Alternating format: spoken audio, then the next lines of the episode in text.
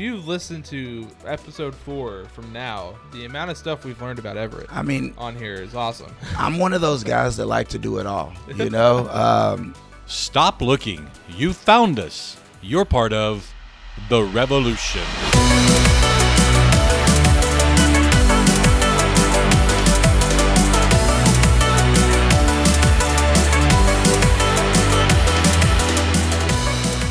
Good morning, good afternoon, good evening, or whenever you are catching this podcast. I'm Chris Darnell, and I'm Everett King. and this is episode nine of Welcome to the Revolution, the one everyone's been waiting for. Tim Martin, CEO, President of Special Olympics Texas, joins us today. Yes, definitely. Also with some board members, so we get an insight of what the board of Special Olympics kind of does and what they what it looks like. Yeah. Not only that, we had uh, our Alps representatives, our Yeah. our, our um, main guy, Yeah, Bruce Clark, there. the man, Yeah.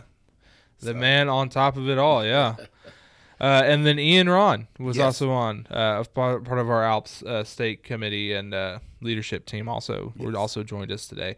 Um, so you get a lot of insight about you know what the board does. Mm-hmm. Uh, you meet a couple of members. They, they kind of walk you through why they kind of joined the board and things like that. So it's a really cool insight of, of the workings of Special Olympics. And, and if anybody was ever interested in things like that, this is a great podcast to, to let you know, you know, what our board does and, and what our, you know, our uh, the upper uh, staff members do at Special Olympics. That's true. Hi, this is Paul Russell, Audit Director with the accounting firm BKD CPAs and Advisors, and we at BKD are so proud to support Special Olympics Texas. Um, we are joined by a few members of the board, um, along with the two athlete leaders. We have Ian and Bruce here as well. Uh, board members are Chris Kingston from Learfield and IMG College, um, Jake Squires from the Burke Center in Lufkin, and then the one I think everybody's been waiting for, CEO and President of Special Olympics Texas, Tim Martin, is joining us this morning as well. To get into it, let's start with Bruce and Ian on the Alps meeting because Friday y'all held a statewide Alps meeting, didn't y'all? Yes, sir. Awesome. I mean, Everett, you were there. uh, Yeah, I was on that. with the Alps meeting for a little bit. I mean, how did it go? Man, I thought it was it was uh, amazing. I, I just love the fact that we were getting all of this, you know, information of how the athletes view Special Olympics and the things that they would like to see be implemented uh, in, in Special Olympics, and that's that's the main thing. This isn't, and, you know, I've said it many times on the podcast. This isn't for for me as a program director. This isn't for my coaches or my HODs. These are for our athletes. So to see them giving us the input on how to make this uh, better, I was I was like cheesing. Yeah. big old cheese, I tell you. yeah. So, Bruce, let's go over to you. So, what were the main topics y'all were talking about on Friday? Um, we had uh, Sean Lindsay, who is our uh, the chair of the, our executive committee, who was who talked about the history of Special Olympics and just like um, because I'm sure there was a, a few athletes on there who are new to Special Olympics. So we just wanted to go through like a quick run through of like the history of Special Olympics and Special Olympics Texas. Um, so that was our first uh, order of business. And then we had um, Tim Taggart, who is our executive committee representative from San Antonio, talk about fundraising um, that athletes could do because I think that'll be really important once we open things back up again in the area is athlete fundraising because I think it's it's really important for athletes to get involved with the with the fundraising aspect in their area or in for their team because I think a lot of times athletes see the money coming in, but they don't know the hard work that goes behind um, getting that money. Um, so he talked about some different fundraising ideas that he had that athletes could could do in their areas once uh, we open up again. Um, and then we had um, two of our athlete leaders who have been um, active with us through the fitness um, stretches and exercises that we've been doing with Everett and with and through Orangetheory Fitness, and they led us in a couple of stretches um, just to get our our body up and moving again. Um, and then Nathan, who was our representative from this Austin area up up where I am, he talked about our global messenger training and how to recruit more global messengers um, and how to utilize the global messengers once they're trained. And I'll talk a little bit more about the global messenger training later on. Um, and then Ian closed this out by talking about um, our health messenger training that we've been doing the last two weeks.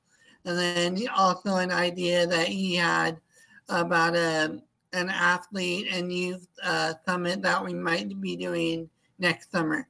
Some of the things that, you know, I had a, a lot of new uh, Alps members uh, Yeah. join the, the call. So one of the things that they did was, you know, inform all of the um, the athletes, hey, you know, yes, it's fun doing area, yes, it's fun doing state, but Ian, Oh I yeah, found something out about Ian. I did too. Uh, Mr. World Games going to uh, Australia, figures, Austria, figure, Austria, Austria. Austria. figure skating.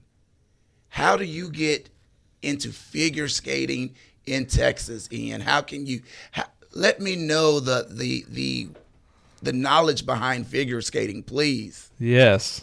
Sure, thank you so much. um, I got involved with it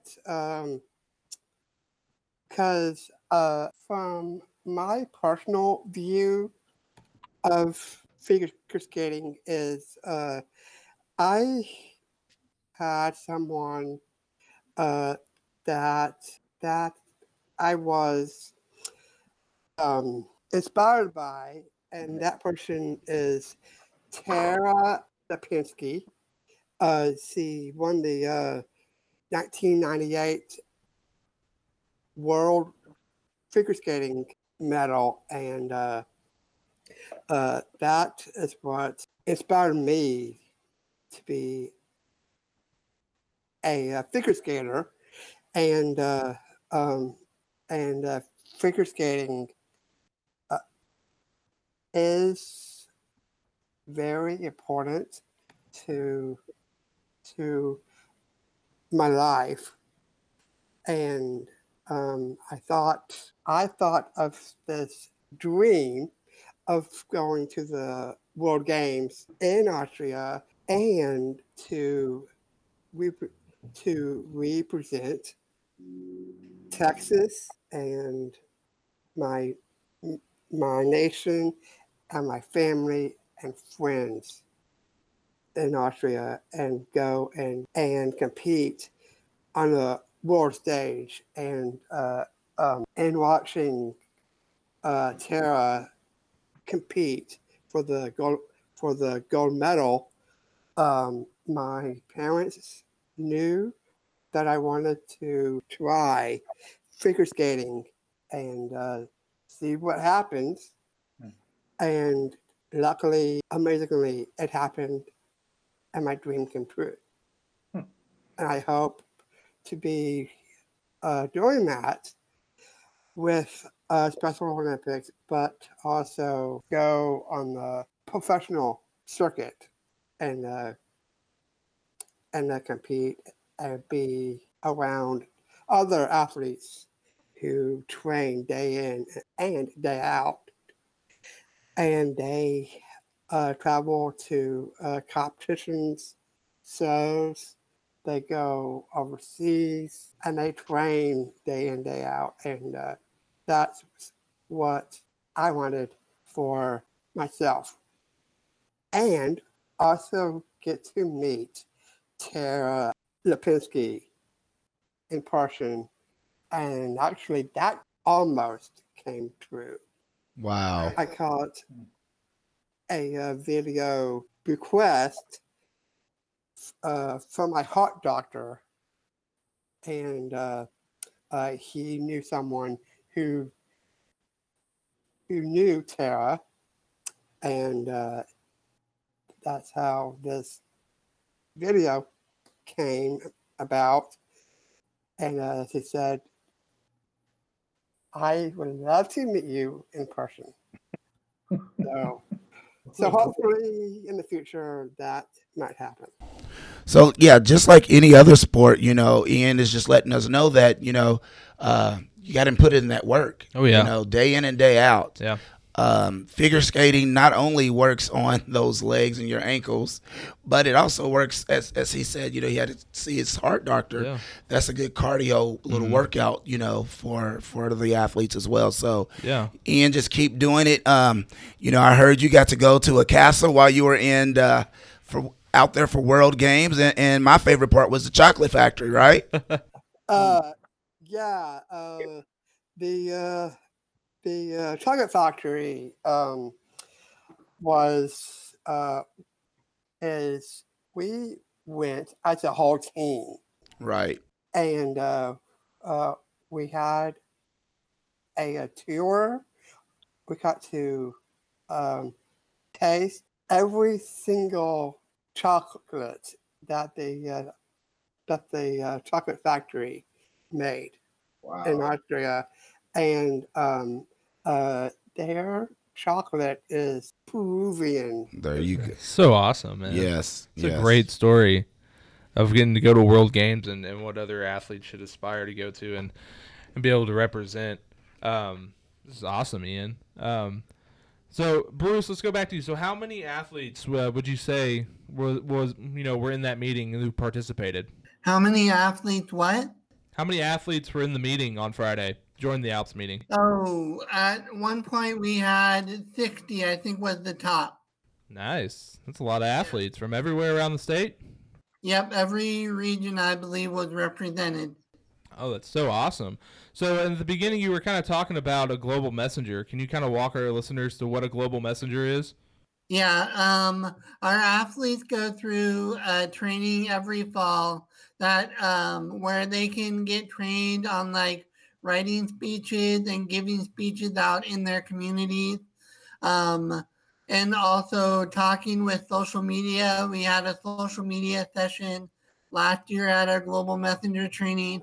So it's just um, where athletes can come and receive training on um, like giving speeches, uh, fundraising, uh, media interviews, PowerPoint, uh, Microsoft Word. It's just to give them um, all of the tools that they need to be athlete leaders. So that's what the Global Messenger training is. And then after the Global Messenger training, they have one year to complete a practicum um, which is which is where they put their the what they learned at Global Messenger training and they apply it out in the community. So that's what the practicum is.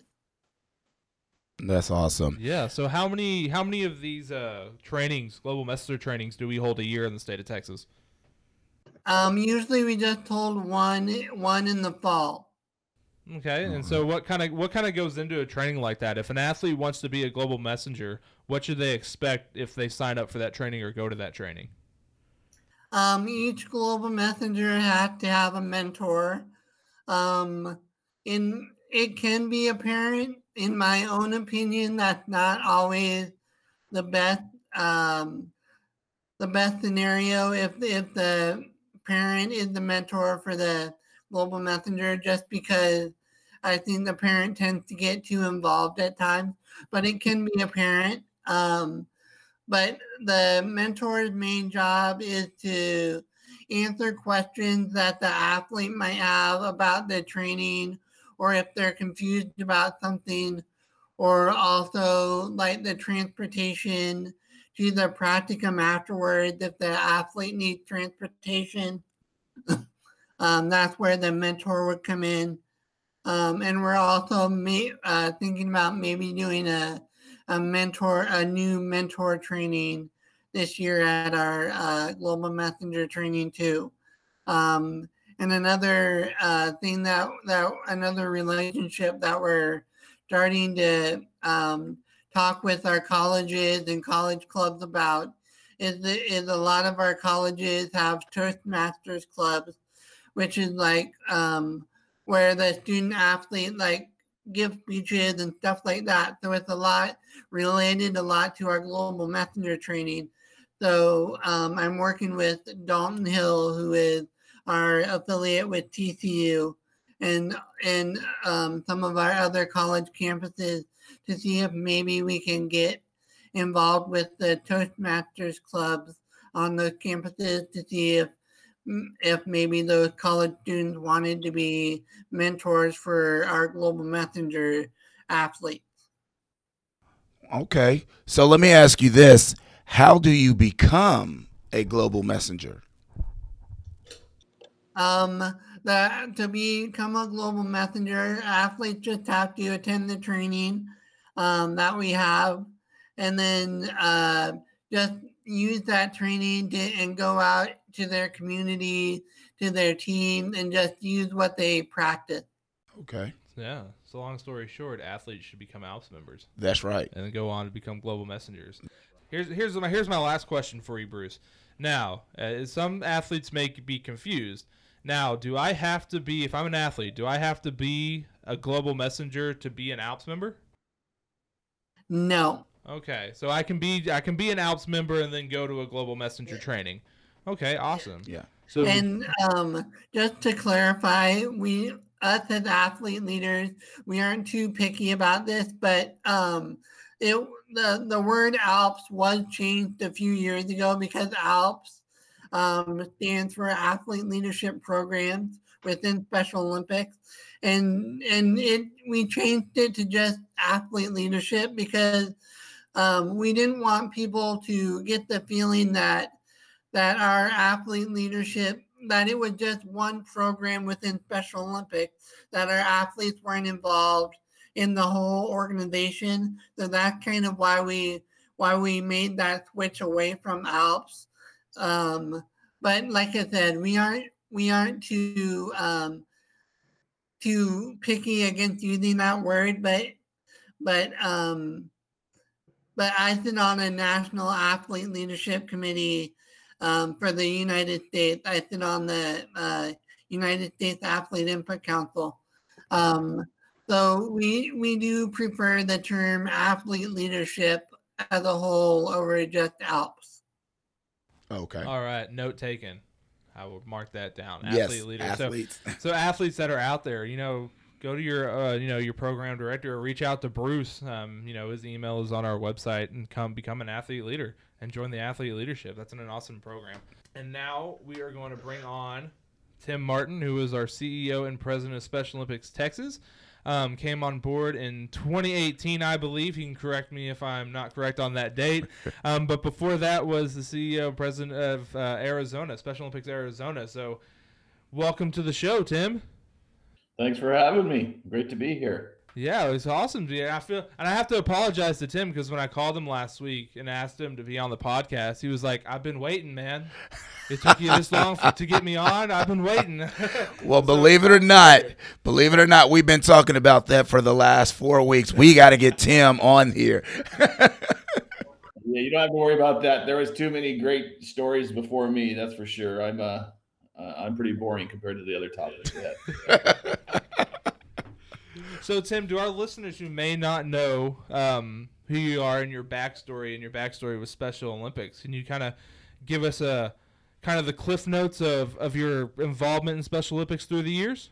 Yeah, you know, I got involved in 1986. I uh, I was I was being brought up in a single parent household, had a big chip on my shoulder, and uh, you know, took advantage of those opportunities. I had was blessed with speed and size and the ability to knock people down well. And um, you know, sometimes you get unfair advantages when you're in school because of your athletic ability, and that's one thing that did that. And I took to use it as a negative and um, the closest I ever had to a father was Coach McGowan, and he uh, he caught me one day making fun of special education students um, in a gym class, um, and, and, sentenced me to Special Olympics and and kicked me off the team, and and that changed my whole life in the perspective of how um, I met um, individuals and looked at individuals, and uh, I was matched up with a Special Olympic athlete named Diana who was labeled a behavior problem, and I was labeled a behavior problem. And so through that, it, it just became a whole life changing experience for me. I, uh, went on to college and played sports and did my thing. But after that was done, I went into home and community based um, services in the state of Arizona, um, case management. Um, rapidly figured out that government wasn't going to be the solution to um, quick change or the the change that was necessary in the lives of our athletes. They could certainly support it, but it was um, it was organizations that were going to drive that. So, w- was working as a case manager. Um, needed a second job, became a special, or um, went to work at the YMCA as a facilities director, um, in just fixing things at night and repairing things after my other day at work, and and that turned into a a role where I took on almost every director's position there was at the YMCA in the next few years, and became the executive director at that Y, and still stayed involved. Um, we had over a thousand individuals with um, varying disabilities within our youth sports program, and uh, and Special Olympics reached out and asked if I'd be interested in that. And being that I had already known a lot about Special Olympics, I, I got engaged um, in, in, the process and was hired as the CEO in um, Arizona, and really um, grew through that process. Learned about Unified. Unified was something that I was not familiar with. Was a life changing experience because I truly believe I was part of Unified before. Uh, there was a name to it. Um, Diana changed everything about me as a human being, and that's what I truly believe is our athletes have the power to change the human spirit, and that's pretty amazing when you go through that. So that process got involved with Unified. One thing that we had discovered was at Special Olympics, we didn't work super well outside of the special education departments. Um, those were where we were comfortable. That was our norm. And my whole experience was working with outside partner organizations and so when you mixed unified in with my experience, there was just a natural um, comfort and synergy there. And we really exploded in Arizona with a lot of um, relationships with the outside the disabilities community and um, really opened a whole lot of doors for ourselves. And through that process and our growth, Arizona became a, a leader in the unified movement um, and, and really had great financial success because of that. We also had great success in the health area and, and then I was asked to be the global chair for Unified, and uh, th- that was another process that's been very interesting and taught me tons of more lessons um, through the process with uh, with watching communities in Africa that have no resources yet that Unified works in those environments. And um, and, and wealthy countries it works great as well in the Middle East. And so we just it just been an eye-opening experience but um, from day one, I've been blessed with the um, the opportunity by Coach McGowan of kicking me off a team and mixing me in with Diana to understand the true values of Special Olympics and that it's not just a sports organization. To many of our athletes, it is their whole social, emotional, um, and and life foundation. That's where they have their relationships. And to, be quite frank, that's what Unified's about. Uh, hopefully, Unified can open the whole door with the community um, sees how amazing our athletes are, and um, that's our approach. We don't we, we shouldn't have to have our athletes be dependent on Special Olympics programming for that. We're always going to be there for them, but the big part is we want the communities to understand how awesome they are and um, for them to tell their stories. So that's why the athlete leadership program and our our um, global messenger to tell their stories is so important for us. And and really, that's our job is to open those doors and opportunities for them. Yeah, and I mean that's that's the direction that we're headed with Texas. Mm-hmm. You know, uh, you know, starting a year ago with Special Olympics, you know, I was told that sometimes, especially in unified, you know, Texas is kind of behind the curve on it, and we're and we're making a big push for it, and and I think one of the big things for that is because Tim came on board and he's you know being ahead of you know head of unified and pushing that has really started a fire in Texas about really pushing unified as a big thing that we're doing um, with Special Olympics Texas. Um, two gentlemen that Tim know very well are also joining us today. Uh, they are sit on the state board for Special Olympics of Texas. We are joined by Jake Squires and Chris Kingston. Uh, we'll start with Jake. Uh, Jake works out of the Burke Center in Lufkin, that's in the East Texas area, um, but he also sits on our board. Um, so, Jake, would you kind of go into uh, your background of, you know, what does the Burke Center do for for our athletes and for our population and, and your involvement within Special Olympics. Yes, thank you. And thank you for having uh, me. I've I really been enjoyed this format, and uh, Ian and Bruce are great representatives of what they do, and it's very inspiring. Uh, so I'm pleased to be a, uh, uh, board member colleague uh, with them. Uh, I'm the chief operating officer for the Burke Center, which is in East Texas. It provides services uh, of mental health and developmental disabilities. And it's a very large organization. We cover about 12 counties. But on the developmental disability side, we have a full range of uh, services that start with uh, we are the state uh, contractor to provide um, intake and placement services, but we're also a provider of developmental disability services, including uh, residential group homes, community uh, based uh, uh, service programs. We have several workshops where uh, folks come in uh, for uh, day hab and some tr- uh, training and uh, also work opportunities.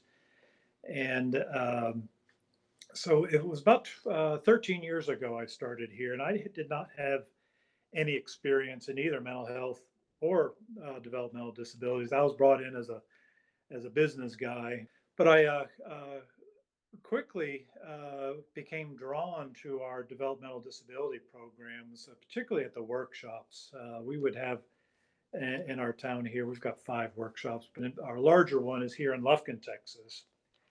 And I would uh, walk through our day hab program, and we would have 60 or 70 uh, clients uh, coming in every day, and just was an absolute delight. But uh, early in my career, um, I had uh, here at Burke, I had uh, learned about Special Olympics. Um, and I'd asked one of my program directors if we participated in Special Olympics. And she said, uh, well, no, we don't, because we don't like that whole term special. I go, what do you mean you don't like that word special? Like, well, we don't think it's inclusive enough, so we don't really participate from an ideological standpoint. And I thought about it for a moment, and I had, uh, but by then I'd already uh, witnessed a, a summer games at the uh, stadium, and um, thought about it for a few weeks. And I came back to her. I said, you know, I heard what you said, and I understand from where you're coming from because it's important uh, to promote inclusive environments. But uh, what little I knew at that point of Special Olympics, I could tell that that was truly a great organization for our clients to be involved with.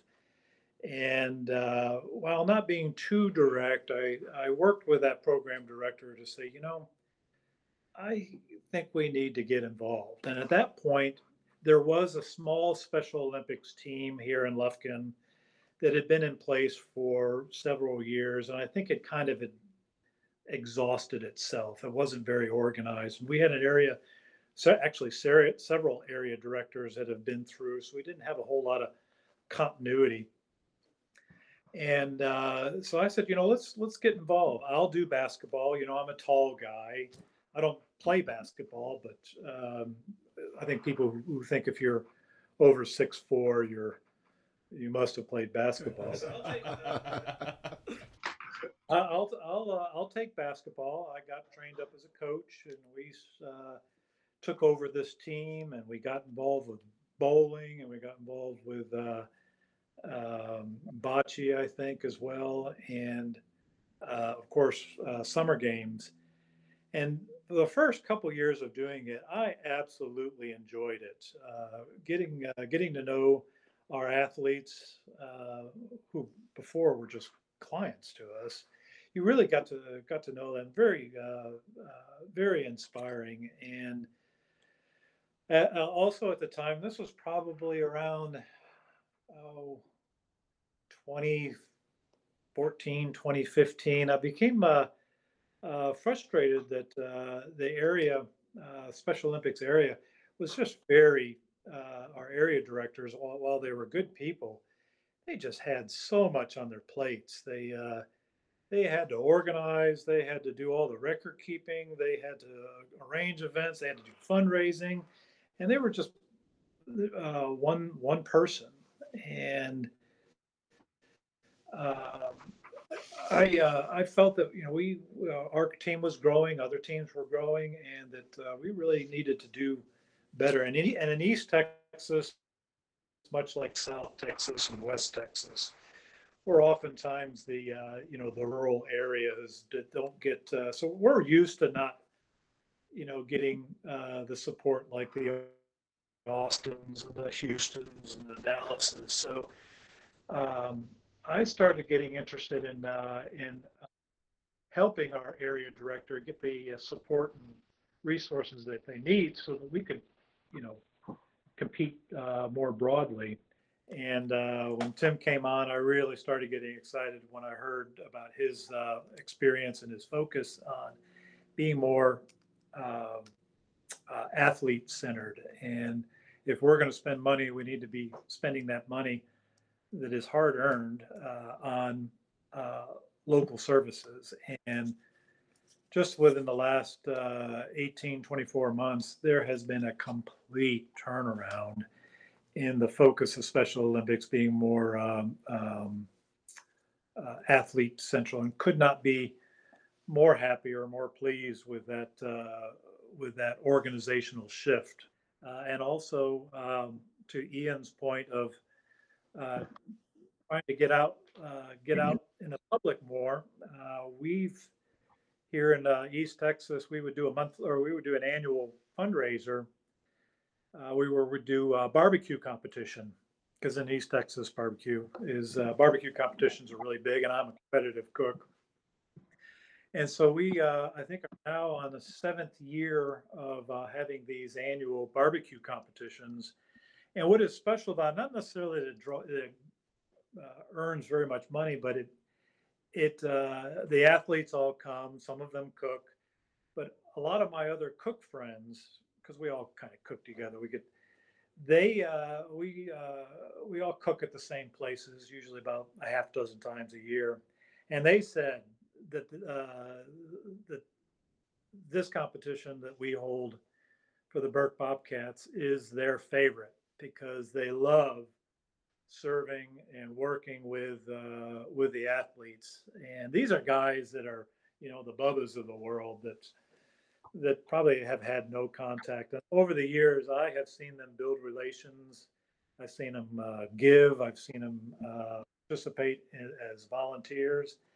And I think it's uh, th- uh, events like that that blend our athletes with the general community is really helpful because uh, and and special because it uh, everybody falls in love with Special Olympics athletes. It's just a wonderful thing to be involved with. No, awesome, awesome stories and. And you saying the the cooking competition that, that you held hold there and the fundraiser you held now, uh, a light bulb went off in my head, so I'll call you about that later, Jake, uh, and we can implement that. we usually hold it in uh, October, so I'll make sure you know about it. And we all also the uh, athletes are the the cook judges. Uh, awesome. So they uh, they really love that. And uh, but the one thing that's really hard is is they don't know they have a hard time not eating every sample that comes in front of them. So, by the 20th sample that comes over, they're usually almost sick with. Uh, they'll eat the whole rib, and then by the fifth, they're like they're tapped out. Oh, yeah, awesome. But yeah, that's the true statement of Special Olympics. That you know, it's all for the athletes, and then giving it back to the athletes is the main point. Yeah, what we do. Definitely. Um, our next board member here is Chris Kingston uh, from Learfield IMG College. Um, so, Chris, we're glad to have you on uh, with us today, and, and glad that you're here to talk to us about, you know, what your part in Special Olympics is, why you became a board member, and and, and you know what your position at Learfield IMG College uh, is, and, and give, give us the rundown of that. Yeah, so uh, appreciate the opportunity to join this group today, and uh, I think the coolest thing I learned today is that Everett and I served as paratroopers at Fort Bragg, North Carolina at the same exact time. So that's uh, that's pretty cool. Um, you know, Learfield IMG College, we're a, um, a multimedia and tech company. Uh, we serve over 200 colleges, um, arenas, and, and bowl games. in the in the media sense, and our, our overarching you know uh, mission is to connect our uh, client brands out you know out in corporate America with with our collegiate partners, and so you know there's value in in um, a company aligning its brand with the passion of college athletics. And so that's uh, that's what we do for the schools that we represent. Um, we represent a number of schools in, in Texas from Texas Tech, TCU, and Texas, all the way out east to SFA. And uh, you know, so we uh, we represent a lot of Texas as well as from you know East Coast to West Coast, all over the country. And, and um, you know, Special Olympics is uh, has been a partner of, of Learfield and Learfield IMG College for for a while.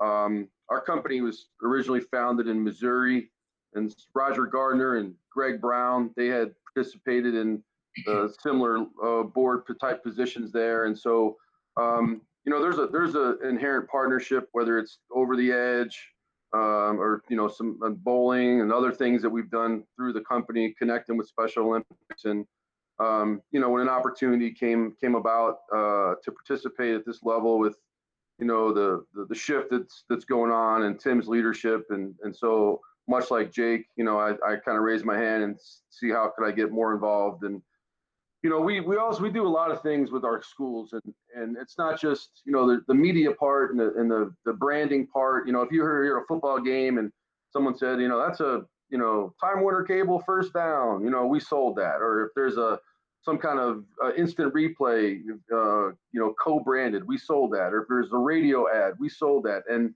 and then there's there's there's this new thing in the last couple five years, the the digital space and that's where everyone lives and and and getting into the digital space. So this is really cool for me to see how um, much like our company that Special Olympics and Special Olympics Texas is is seizing on um, the digital initiatives of SO Connected and SO Active, uh, keeping our athletes and partners engaged right now. Um, and super cool to see these two initiatives you know, basically born out of a pandemic that'll live beyond this. It's something I heard Everett talk about in an earlier podcast that and then that's something that we've looked at too. Like, right, we're selling more digital stuff right now to partners because everyone's craving the actual games, and we realize that these are things that need to live beyond just the pandemic, you know, period that we're in, and that people like to consume more and more than we were already doing. And so, to to understand that these two initiatives uh, in our in our community are going to continue on is was was pretty cool. Pretty cool for me to hear. Um, you know, I want to echo some of the things Jake talked about. I think uh, you know we're really blessed to have lured Tim away from Arizona and come to Texas. Uh, Tim and his staff are truly professional, passionate folks that have led Special Olympics to a tremendous place, you know, financially. And um, you know, and, and like Jake said, Tim's everything Tim thinks about is about the priority and focus for our athletes and and their opportunities and their experiences. And every time every time Tim's able to take a partnership or a sponsorship and create uh, those savings, that that money goes right back to I've seen it. It goes right back to to the athletes in, in a very meaningful way. Um, it's been a significant transformation, um, whether even in our more remote areas, whether it's vehicle support, staffing, uh, just the partnerships that have been created.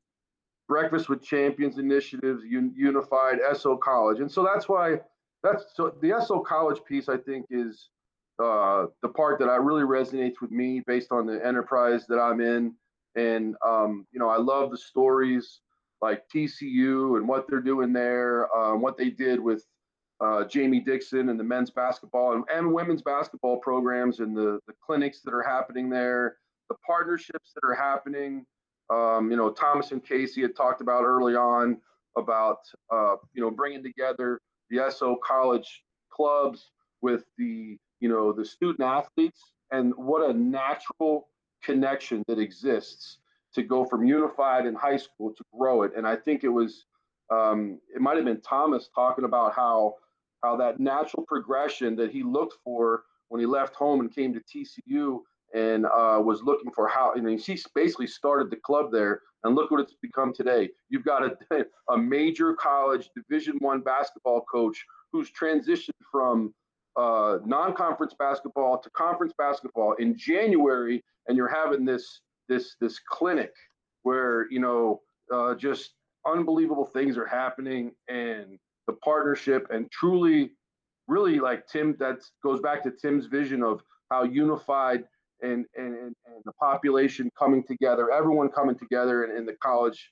college atmosphere. And so for me, that's that's the part that's that's really cool. I mean, we've got those things going on at you know TCU, Tech, A and M, Midwestern State, and they're rowing and you know soon Arlington and, and SFA and Tarleton and all all the other places that are happening. And so just really cool for me to to do what I can to help be a part of that, forge relationships where possible, and um, you know just honored and, and blessed to be part of the organization, uh, doing what we do. And really, it's it's it's been it's been easy to do.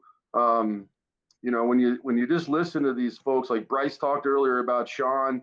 You know, Sean Lindsay is uh, I think area four three sport athlete athlete leader who's actively engaged in the SO connected and SO active and what's happening right now. And so, um, just just a, a, natural connection for our company uh, to be involved, to be more involved.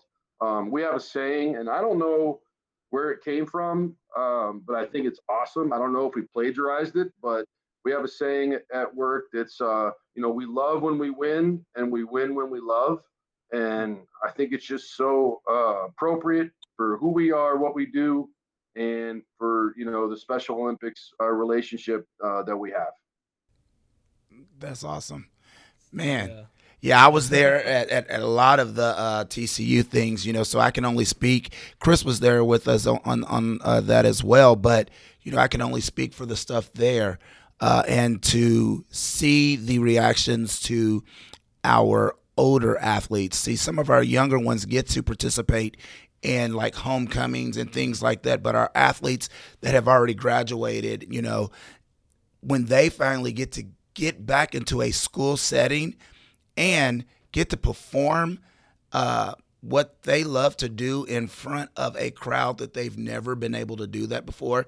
See, usually you get moms and dads and family members yelling, but to see thousand of other people screaming for you going up it, it, was just amazing to watch the athletes because a lot of them were starting to show off their true ability. So it was yeah. pretty amazing.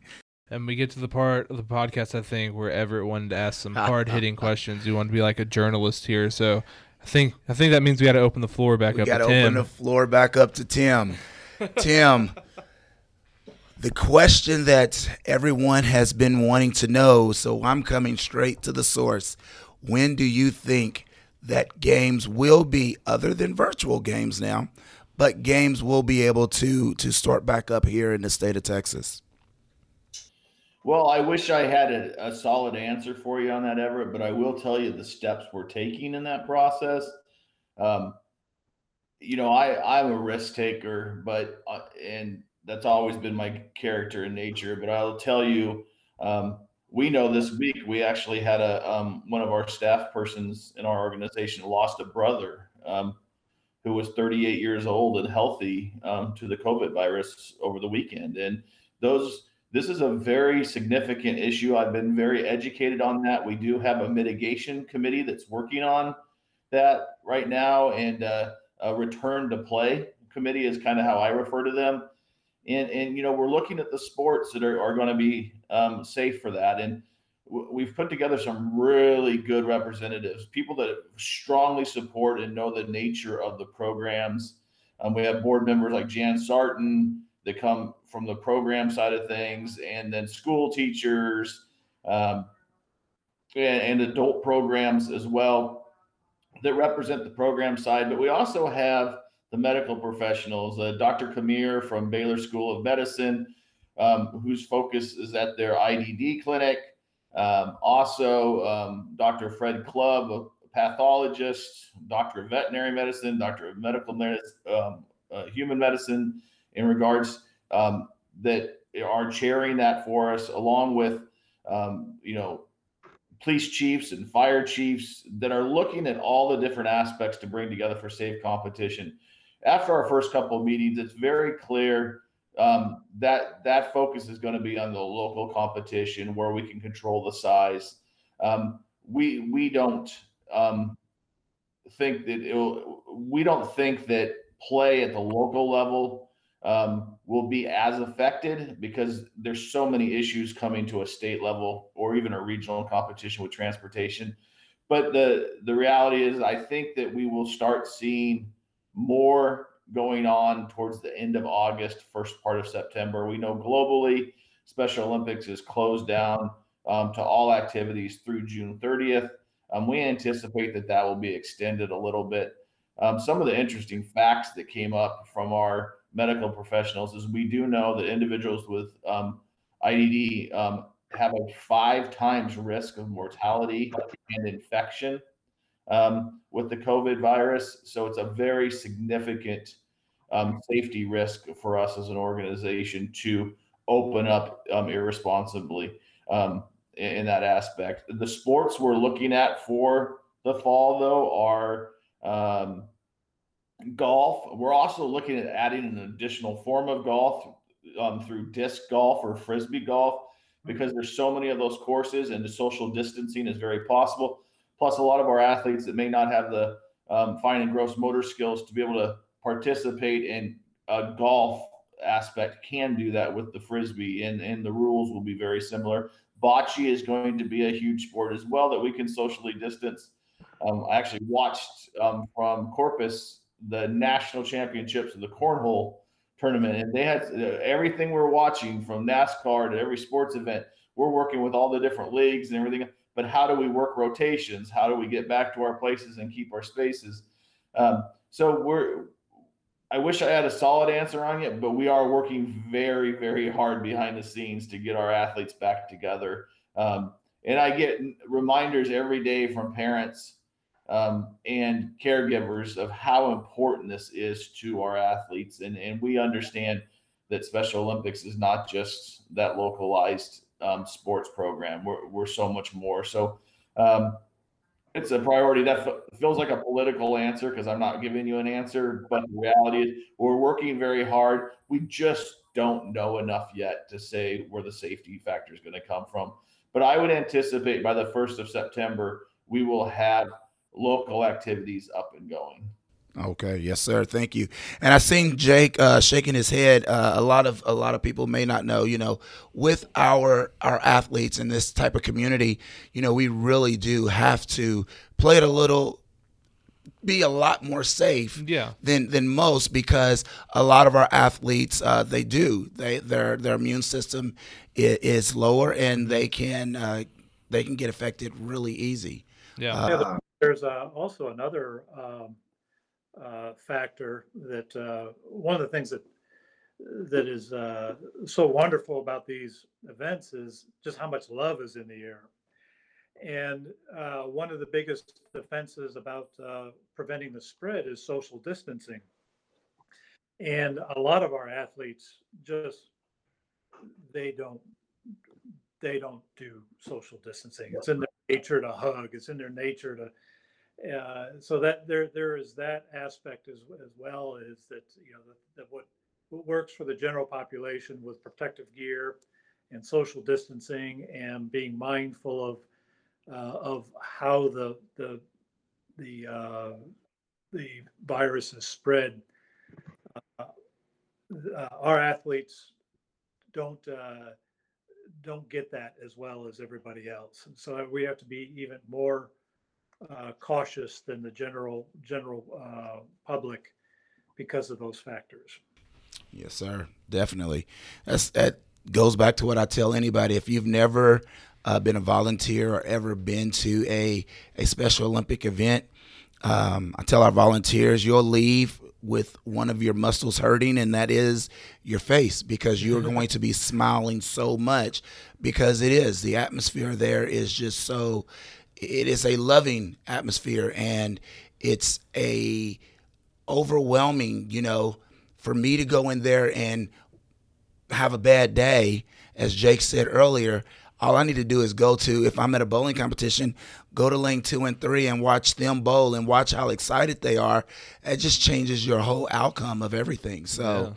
You know, that's that's the one thing that I believe that a lot of the staff here with Special Olympics. I mean, Tim, uh, yes, there were staff members that were here before Tim got here, but I want to say they all have the same drive as Tim because we do. Yeah. But we all do it a different way, and I think that's the way Tim has has done this. He's he surrounded himself with like-minded folks that want the best for these athletes in this community, but they all come at it at a different different Yeah. direction. So, you know, and, and and listening to Chris sounds like that's the way the board is as well. Yeah, everybody's moving in the in the same direction, and and that goes right into you know that's a great segue into the next question that I wanted to ask to you know open up to anybody, but we'll go to Tim first, and I think as staff members we'll know we'll know the answer, but what's that one thing that you look for, Tim, when you walk into a competition that Special Olympics putting on or any event that Special Olympics putting on? What's the what's the one thing that needs to stand out to you?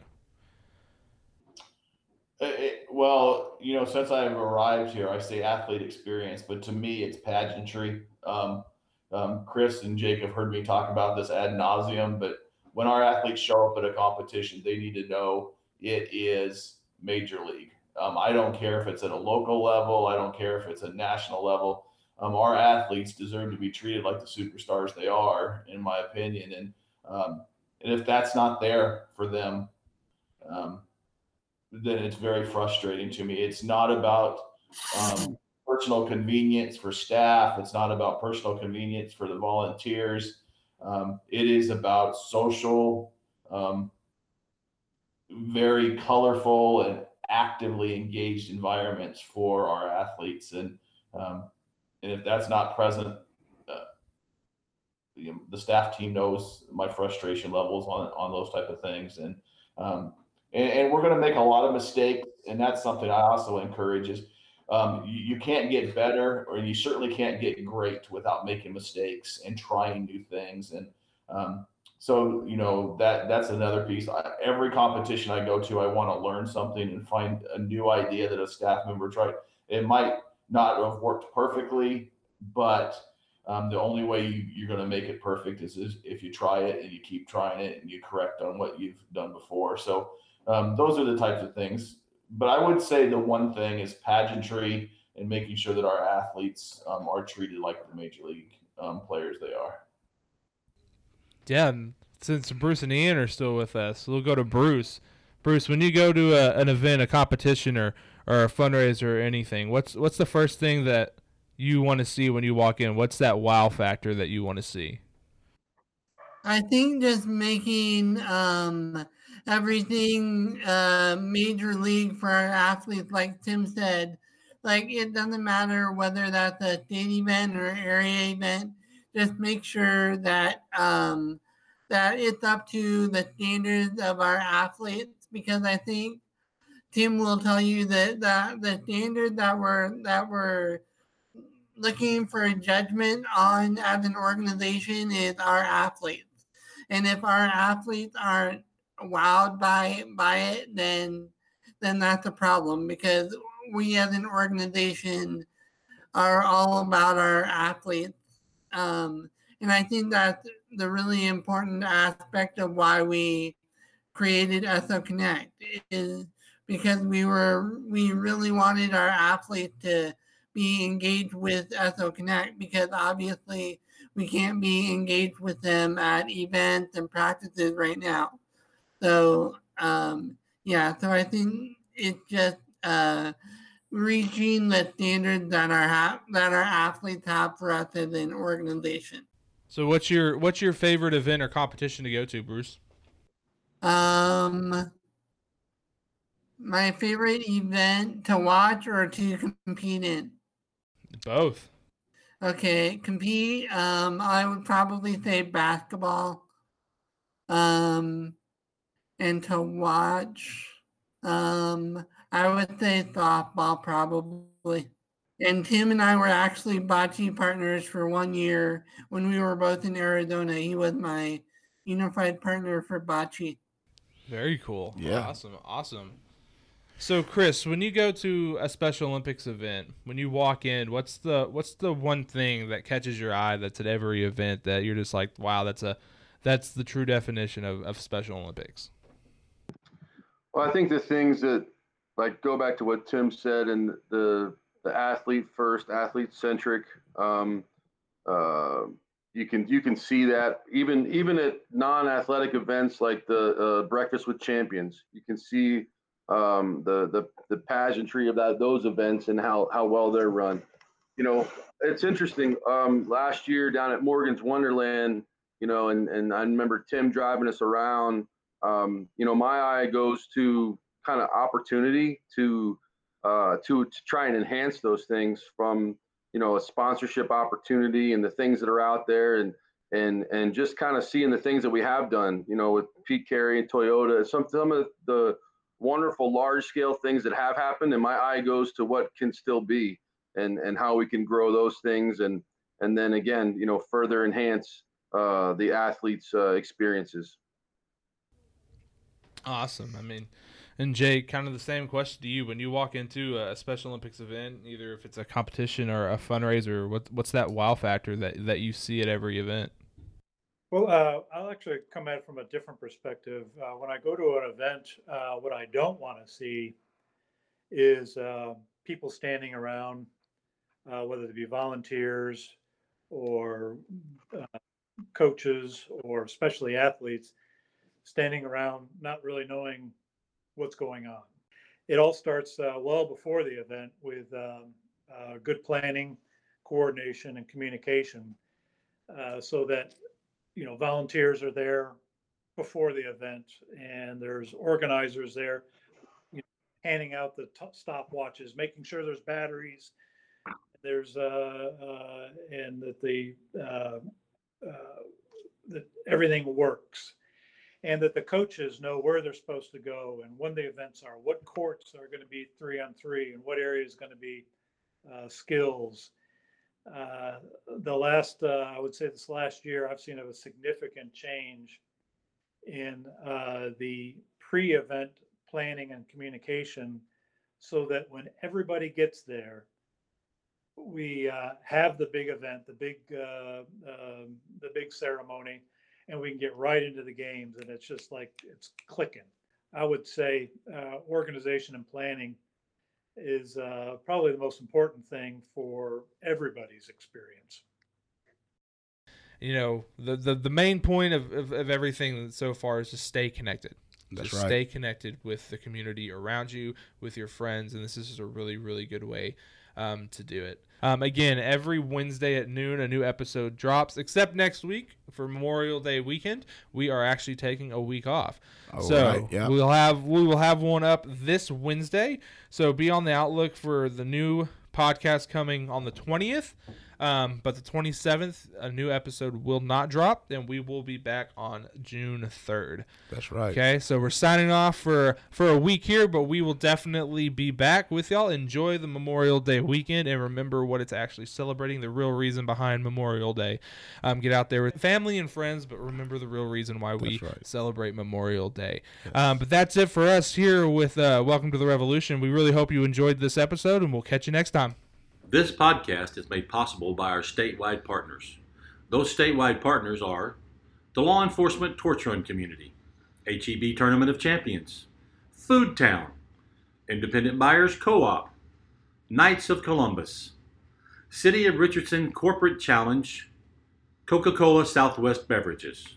Thanks for hanging out with us. We hope you join us again on the next episode of The Revolution.